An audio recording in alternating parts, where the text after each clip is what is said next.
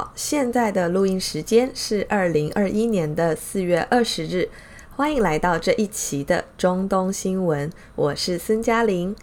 好，那今天呢，我们先来看一下其他区域重要的国际新闻。第一个，我们来看到的是古巴。呃，我觉得古巴这个其实对大部分的听众来说，不管是台湾还是大陆还是香港，呃，或是其他区域，嗯、我看后台我们也有这个美国，还有。中东某一些国家，像是阿联酋，还有像欧洲的这个德国，其实都有我们的听众。呃，谢谢大家的支持。那其实对大家来说呢，古巴可能比较少出现在新闻的版面上。呃，不过最近呢，有一个蛮重要的事情，其实值得呃在节目里面介绍，就是呢，在四月十九日的时候，古巴它实现了新旧领导人的接班哦。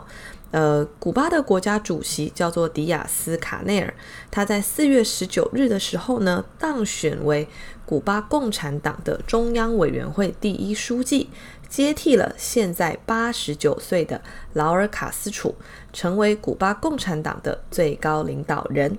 那其实呢，这件事我们可以看到的是，呃，古巴共产党的一个呃接班人的换代。那这个换代其实也是整个古巴的共产革命进程延续的一个历史性的里程碑。呃，其实呢，呃，劳尔卡斯楚就是大家应该知道，他就是那个很有名的推动古巴革命的卡斯楚的弟弟哦。那呃，其实呢，他是接替这个兄长。留下来的江山，可是呢，其实他并没有家天下，他的传承方式其实就是比较像是呃中国共产党这样，就是是精英统治。那他很明显的是选了一个呃党内比较有众望，那能力应该也是不错的人来接班。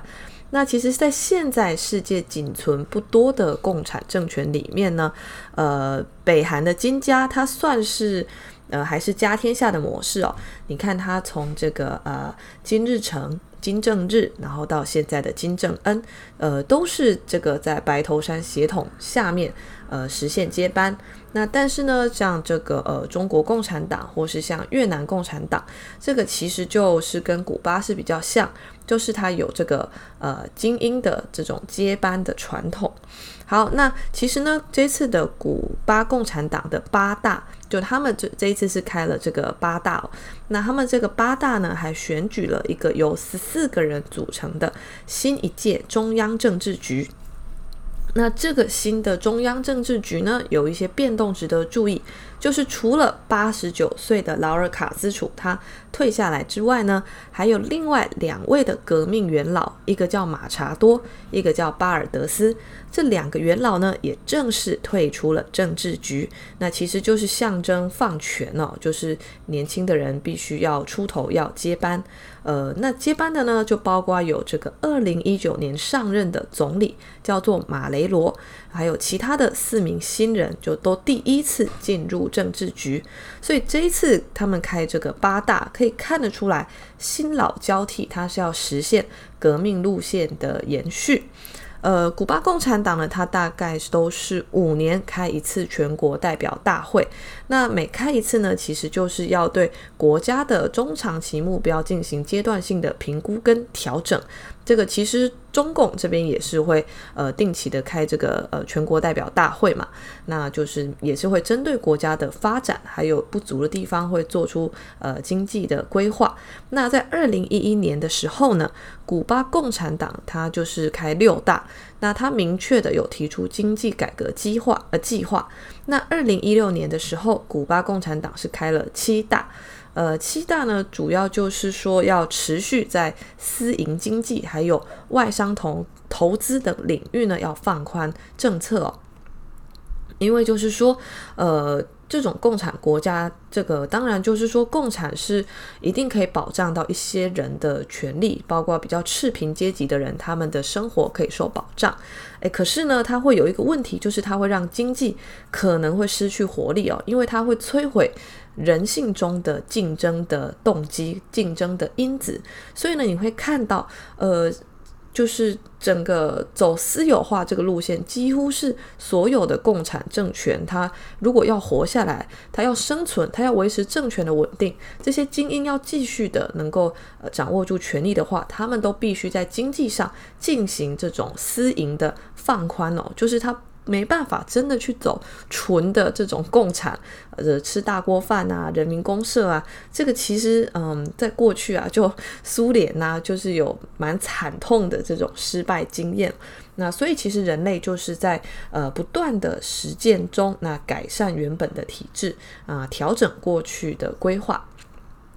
好，那这一次的这个古巴的共产党的八大呢，它其实这个总结了近年所取得的经济成果，那也指出，哎，现在古巴的经济社会活动中有一些还是需要解决的结构性跟组织性问题哦，就包括说。他提到了有一些干部，他存在官僚主义，还有形式主义。那这其实在，呃蛮多的呃共产党政权中，这个官僚主义这个都是一个嗯几乎都会被检讨的现象。但是就是这个要改善，呃不是很容易哦，就可能需要时间，然后也需要一些方法才能够解决这个问题。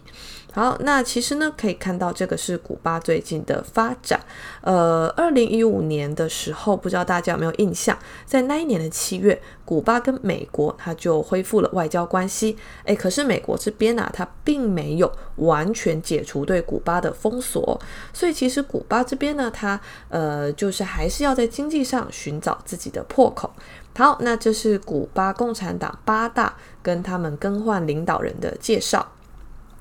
第二个比较重要的国际新闻，我们来看到的是印度。印度它现在第二波疫情真的是非常的来势汹汹哦。那现在啊，他们有一个热搜叫做“莫迪辞职”。就你看到出现这个热搜，你就会知道说，哦，那就是莫迪一定是因为这件事受到责难了。啊、莫迪是这个印度他现在的总理。那为什么会有第二波疫情？其实我们应该是上一集有讲到，就是印度他最近这个印度教有一个宗教的传统，就是要去过大壶节。那这个节呢，就是大家都要去恒河那边洗浴哦，然后呃做一些这个活动。那这个呢，就一定是会变成一个呃超级传染的一个场合哦，因为你想想看，这么多人近距离的接触，然后呢，都基本上没有什么人戴口罩，所以你就可以看到印度最近的数据，它的疫情确诊数据是非常恐怖。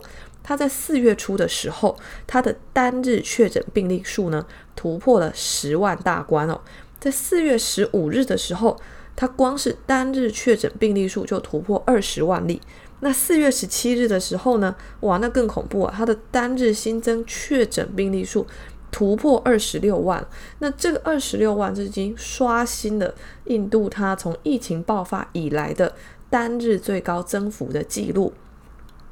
那其实，呃，大家可以想象一下，就台湾现在台湾的确诊有没有过一千人？呃，我印象中是没有。就是那死亡就更不用讲，可是你看像印度，它单日确诊就可以突破二十六万，那这这到底是多严重的传染才会有这种情况发生哦？而且你更不要说在印度的乡村，它一定是有黑数，黑数就是说它没有被统计到，所以其实印度现在的情况应该是蛮不乐观哦。因此呢，就是说现在。印度互联网上的热搜榜第一名呢，有一个这个热词叫做 “Resign Modi”，那就是莫迪辞职。那有大概超过七点六万名的这个呃网友发布了跟这个 “Resign Modi” 相关的推文。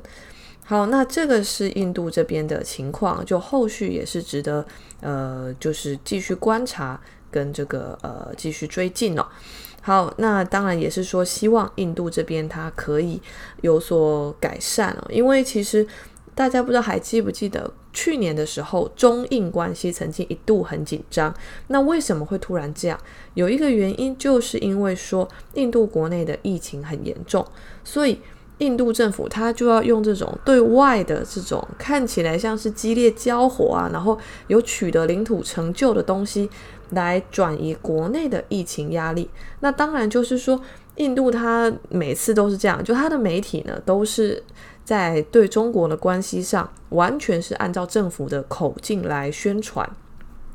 就上次的中印边境冲突，其实大家后来知道，就印度它是嗯阵亡很多人哦，但这个阵亡不是说被呃打死或杀死哦，他大部分的阵亡都是因为说他们是在河谷对峙或发生冲突，那因此呢，其实就很多的官兵是呃掉下去，然后。冰河里面，然后被冲走，或是说就直接冻死哦。因为后来这个印军他们就是因为偷袭嘛，那他们偷袭之后，哎呦，结果发现人家增援了，那他们就跑了。结果一堆人就其实被丢在那边，你知道吧？就是他被自己的同伴抛弃了。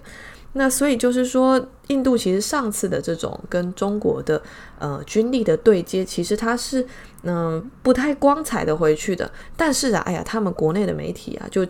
又开始大内宣，你知道吗？就是他们就宣誓宣，呃，把这件事情是做成说，哦，印度的军人凯旋了，他们狠狠地教训了中国，但这很明显就不是事实嘛。就如果你凯旋了，你想想看哦，依照印度这种个性，他如果打赢了，他会不留在那边占领土地吗？怎么可能？他一定是继续前进嘛。那他，所以 所以就是说，你去看到后来的这种报道，你真的会觉得这个国家他会有一种迷之自信，就是他靠着迷之自信，他就可以活下去，他就活在他自己相信的印度 number one 的世界里面。然后讲一讲，好像又觉得跟某个地方很像。好，那我们来看到下一则的国际新闻是在捷克这里哦。哎呀，那捷克这个真的就是说，你会看到他，你就觉得，哎。就是你当一个主权国家，是真的没有必要当的这么的没有自我，当的这么的，就是你硬要当马前卒哦，就是 就是是这样子的。就是呢，在四月十七日的时候，捷克他就指认了十八名的俄罗斯外交人员，说：“哎，你们跟这个。”捷克二零一四年的军火库爆炸事件有关，然后就要把他们驱逐出境。那这当然是借口嘛？你知道军火库爆炸都多少年前的事情了？这个不都已经是七年前的事情了？然后这个外交官他当初派过来的时候，难道你没查过他的身份吗？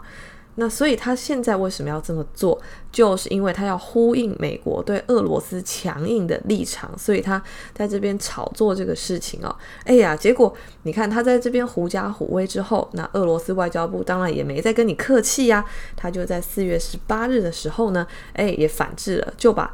捷克驻俄罗斯的大使馆的二十名工作人员列为不受欢迎的人士，然后勒令呢，他们要在四月二十日前离境。哎呀，结果这个杰克，你知道，他就缩了，他就是说，哎呀哎呀，这个啊、这个俄罗斯的反应，它超出我们的预期呀。那所以呢，就是说，呃，他们现在就开始在，又开始向欧盟跟这个呃他的北约盟友就是求援。因为呢，他就觉得说，哎呀，希望你们一起来帮忙，来驱逐俄罗斯的外交官哦。因为他们现在发现俄罗斯外交官好像就是说不一定要走，但是因为他们的驻俄罗斯的这种使馆，他的这个人员确定是会被赶走了。因为你也知道，俄罗斯的行事风格就是一向是很粗暴、很强硬，然后呃没有在跟你开玩笑。那所以就是。呃，杰克呢？你知道杰克在台湾人的这个心中啊，也有一个特别的意义。不知道大家有没有印象？就是之前有一个杰克的政治人物呢，他就来台湾就演讲，然后就在我们的议会就。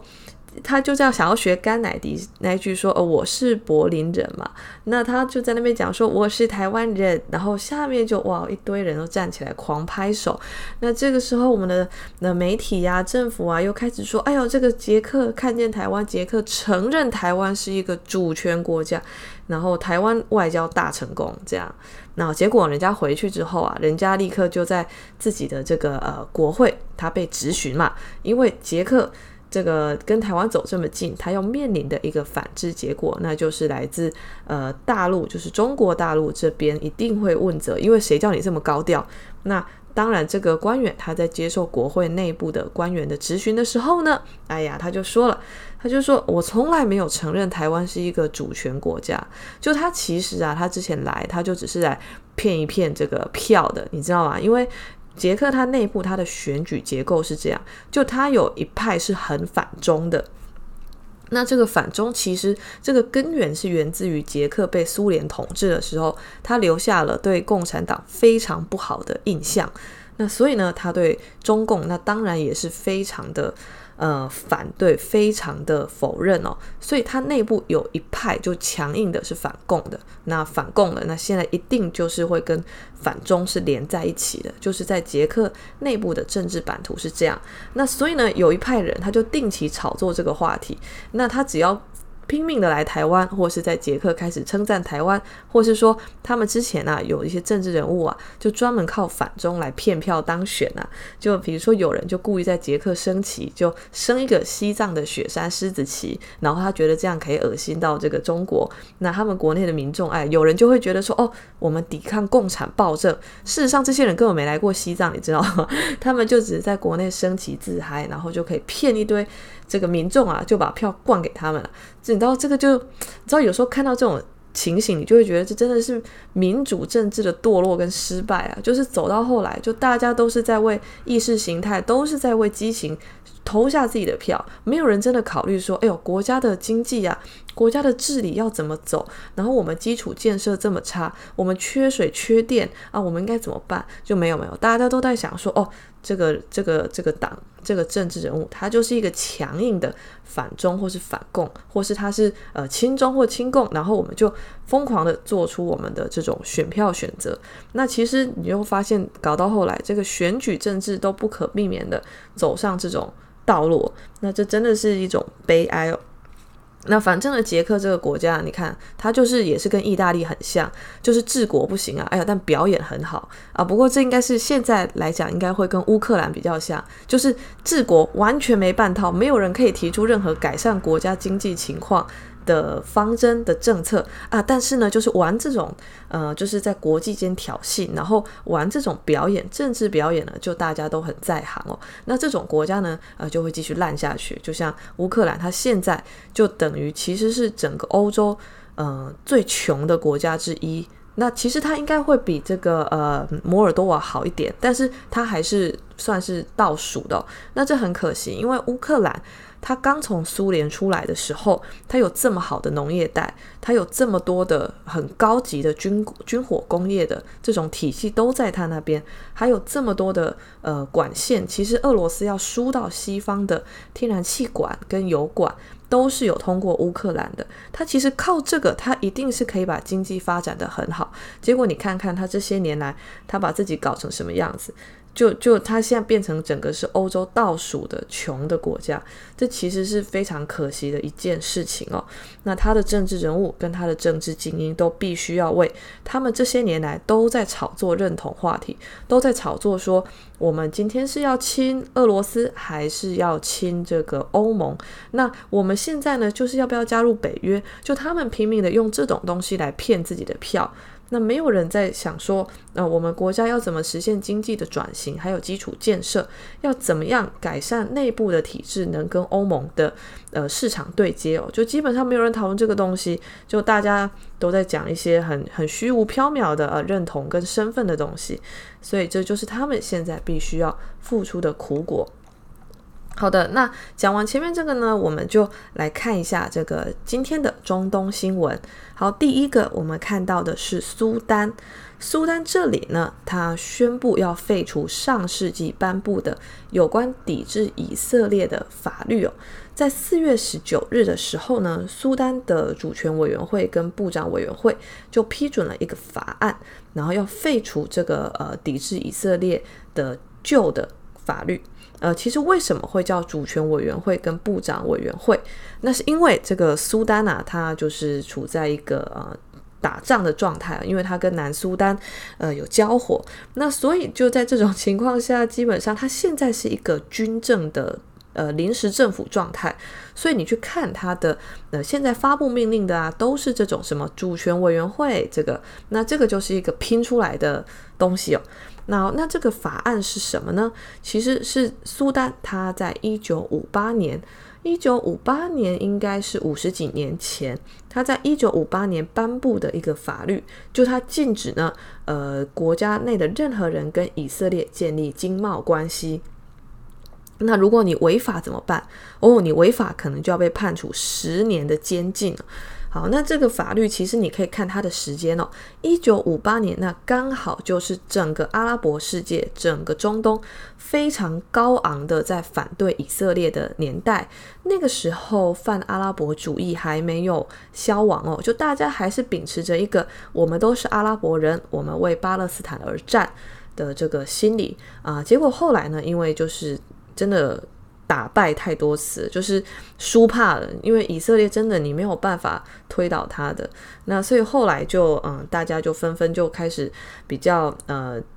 求就是个人自扫门前雪了，然后就呃兄弟登山各自努力。那巴勒斯坦这个呃我们就呃就就先放着啊，我们还是支持你，但是要我们再为你打仗哦，这个想都不要想。好，那这个是苏丹他那个时候颁布法律的呃背景的前面哦。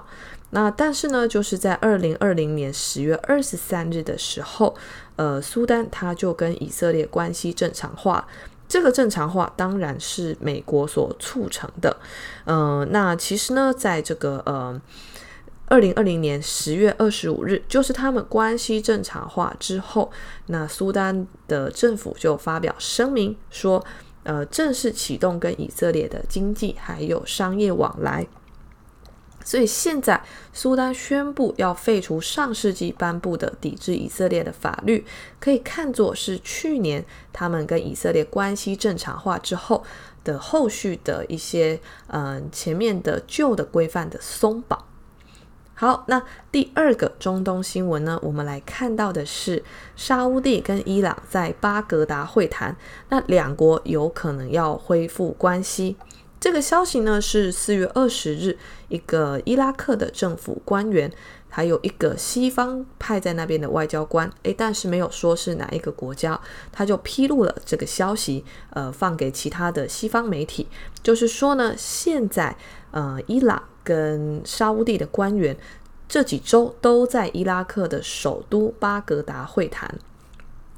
其实伊朗跟沙乌地长期真的都很不合哦，就不知道大家有没有印象，这两个国家其实是在五年前宣布断交的。那为什么会断交？呃，那个时候的事件是这样，就是呢，沙乌地他驻伊朗首都德黑兰，跟驻伊朗的第二大城叫做马什哈德这两个地方的使馆呢，突然都遭到了暴力的袭击。那沙乌地就觉得这个一定是你政府煽动的嘛？就如果政府没有默许，谁敢冲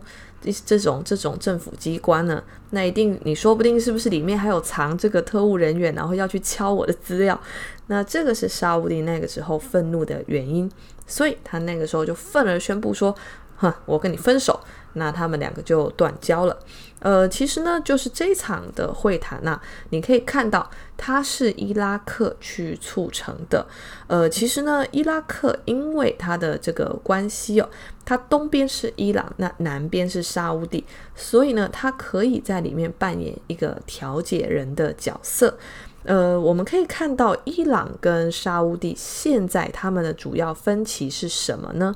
呃，伊朗它现在在这种嗯以什叶派武装为主导的力量，在叙利亚、在也门都有它的势力哦。那沙乌地啊，就是如果大家有印象的话，它的石油设施还有它的领空，其实常常被来自也门的胡塞武装给攻击。那这个其实是它跟伊朗之间，呃，很难跨过去的一道坎。呃，基本上啦，就是说，如果两国要谈，那有一些敏感的议题可能可以不谈，可是就是说，有一些关键的棘手的问题，你还是要解决哦。就首先吧，对沙乌地来说，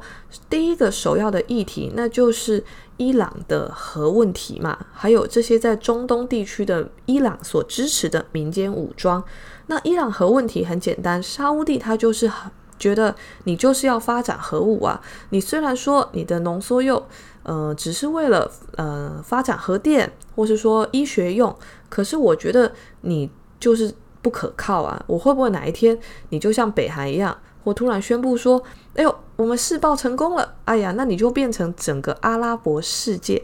哦，整个中东，整个中东哦，不是阿拉伯世界，整个中东应该是第一个有核武的，确定有核武的国家。呃，以色列之前他是说他有，可是就是说，你知道，呃，国际对以色列的判断比较像是说，以色列他应该是没有，但是他那个时候说他有，是为了要恫吓这些阿拉伯国家，让他们不要再来打他哦。所以以色列他的，嗯，他的。他的表现会一直像是说，他一直在说他有，他有，他有核武这样。那其实好像没有人把他有核武这件事情当一回事。所以伊朗如果他真的就是说，假设啦，假设他做出来的话，那他也说试爆成功，他有可能就会是整个中东第一个有核武的区域性大国。那沙乌地一定会觉得很紧张。另外，呃，中东地区有伊朗所支持的民间武装呢，这个在黎巴嫩是真主党，那在叙利亚、在伊拉克、在也门，哇，那都是这个呃，让沙乌地感到比较芒刺在背的一个问题。好，那对伊朗来说，它的利益是什么呢？它主要关切的其实是沙乌地境内的什叶派居民的生活境况。因为其实，如果对沙乌地比较有了解的听众，可能就会知道，呃，沙乌地啊，它内部有一些什叶派的居民，那他们是常常受到政府的压迫，尤其之前，呃，沙乌地政府还处死了一个什叶派的教士哦，呃，他当然就是说，哦，他跟伊朗勾连啊，呃，他背叛沙乌地啊，那但是就是说，真正的原因是什么？可能只有。政府自己知道，那这件事情也导致沙乌地跟伊朗之间其实有蛮大一段时间的摩擦。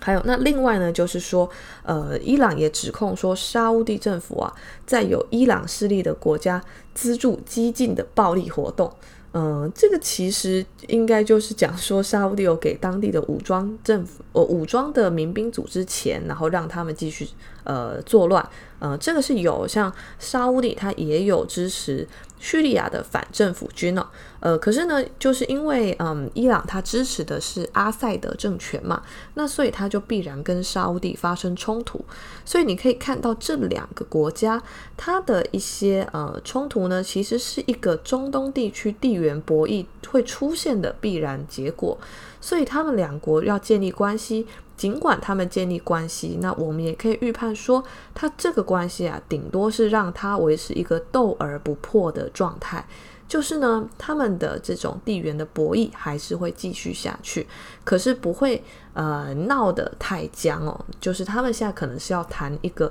这种方式，就是以后嗯、该打还是会打，只是说表面上还是要维持一个热线或是沟通管道，就避免情况失控。好的，那最后一个中东新闻，我们来看到的还是伊朗。伊朗的官方呢，他在这个四月二十日的时候，由他的官方通讯社叫做伊通社。诶，这个我们台北有一条叫伊通街，那伊朗这边是伊通社，他就放出一个消息说，呃，可能在短时间内对伊朗的制裁就会解除了，那伊朗核协议有可能可以全面履行。其实呢，他讲的这个东西是透露了一个讯息，就是美国重返核协议的日期近了。那我们之前也介绍过孟晚舟案跟这件事的关联。那我们也可以预判，假设美国要回来，他下一个会被质问的议题就是孟晚舟案了，因为他当初是以呃对伊朗的这种设下各种追加制裁后，那他身为第三方的长臂管辖的这个权利，去把人家扣下来。那现在你这些前面的制裁如果都没有了，那你凭什么还扣人家？你总不能说，哎，反正我就是要扣，那这其实很难看啊。不过他当初扣人家也是很难看的，因为他其实就莫须有嘛，他就只是要用一个理由扣你。好，那伊朗这边其实是表示说，伊朗欢迎呢美国可以跟 P 四加一国家，P 四加一国家就是。中国、俄罗斯、法国、英国还有德国。那伊朗表示说呢，诶，美国欢迎你跟这些国家来举行会谈，来探讨呢重返伊核协议要怎么进行，然后履行呢你对这个协议的承诺。诶，其实我们可以看到，伊朗最近啊，他在很多强硬的行为背后，都是在释放这种希望美国可以赶快回来。的这个讯号哦，就包括说呢，他把浓缩铀的丰度提高到百分之六十，这个也 也是就是为了呃，算是就是给美国一些这种追赶的这种当头棒喝，就是说醒醒吧，醒醒吧，你早晚要回来的，不要再拖了，就是类似这样子的一个呃操作心态。好，那伊朗核协议这个，我们当然还是会继续观察。好，那今天的中东新闻就讲到这边，谢谢大家。